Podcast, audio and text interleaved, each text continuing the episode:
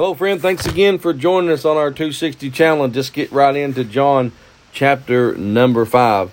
And this is one of my favorite stories in the Bible. And I don't know why, but it seems like every podcast I start off that way. So bear with me. But I love this story of the man who was laid by the pool of Bethsaida.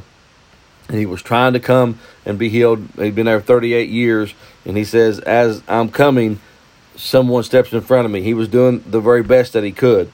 And I love this story that the story is about Jesus being the healer and not the water. It's really, truly a, a very powerful thing. But there's three things that Jesus says to this man that I want to uh, kind of hold in on. First of all, Jesus asks him very plainly. He says, "Do you want to be made whole?"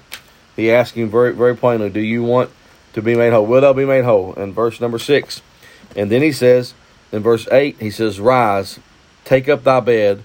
And walk. And then he meets the man in the temple, and he tells him in verse 14, he said, Behold, thou art made whole. Sin no more, lest a worse thing come upon thee.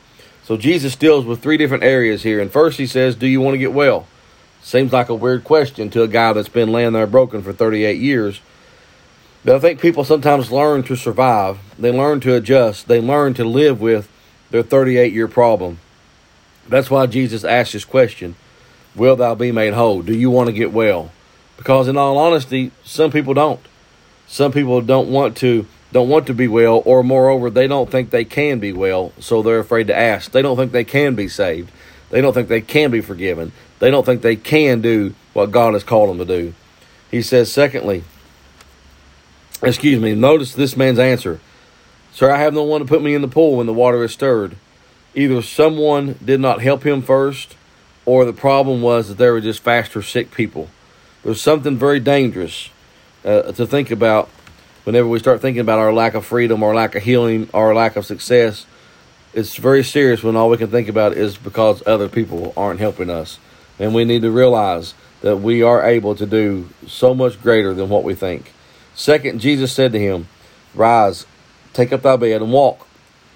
He was about to show this man that it wasn't others that he needed, it was Jesus. It wasn't others that needed help. He just needed Jesus to speak something in his life. But to com- get a command from Jesus and not obey it, it'd be like somebody saying, Boy, I, I sure love education. I sure love to learn, but they never want to go to school. My friend, you have to not just say that I love the word. You not just can't say that I love Jesus, but when he calls you and commands you to do something, we need to do it. Absolutely. And lastly, Jesus says unto him, Behold, thou art made whole. Sin no more, lest a worse thing come upon him. Jesus told him essentially, listen, don't lose fact, don't lose uh, sight of what I've done for you. Don't forget that it was me that helped you. It was me that changed you. Stay close to me and do what I ask you to do. He said there's a worse thing than not being able to walk. There's a worse thing than being laid broken, and that is a life without Jesus he tells this man very plainly. He says that I, I, I was the one that done it. Stay close to me. Don't go away from me, lest the worst thing come upon you. But I love the order that Jesus has this conversation. Jesus touched the man physically, and then he dealt with him spiritually. To have a walking man whose heart is not right is useless.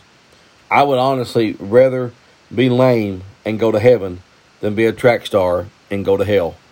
Friend, I want to tell you today very plainly if God is calling you to do something, if God is asking you to do something, stop making excuses. Stop saying, you know, I'm doing the best I can. And this guy was. He really was doing the best he can. But I want you to understand with the Jesus speaks a word to you, when he tells you to, to rise, take up your bed and walk, get up and start moving.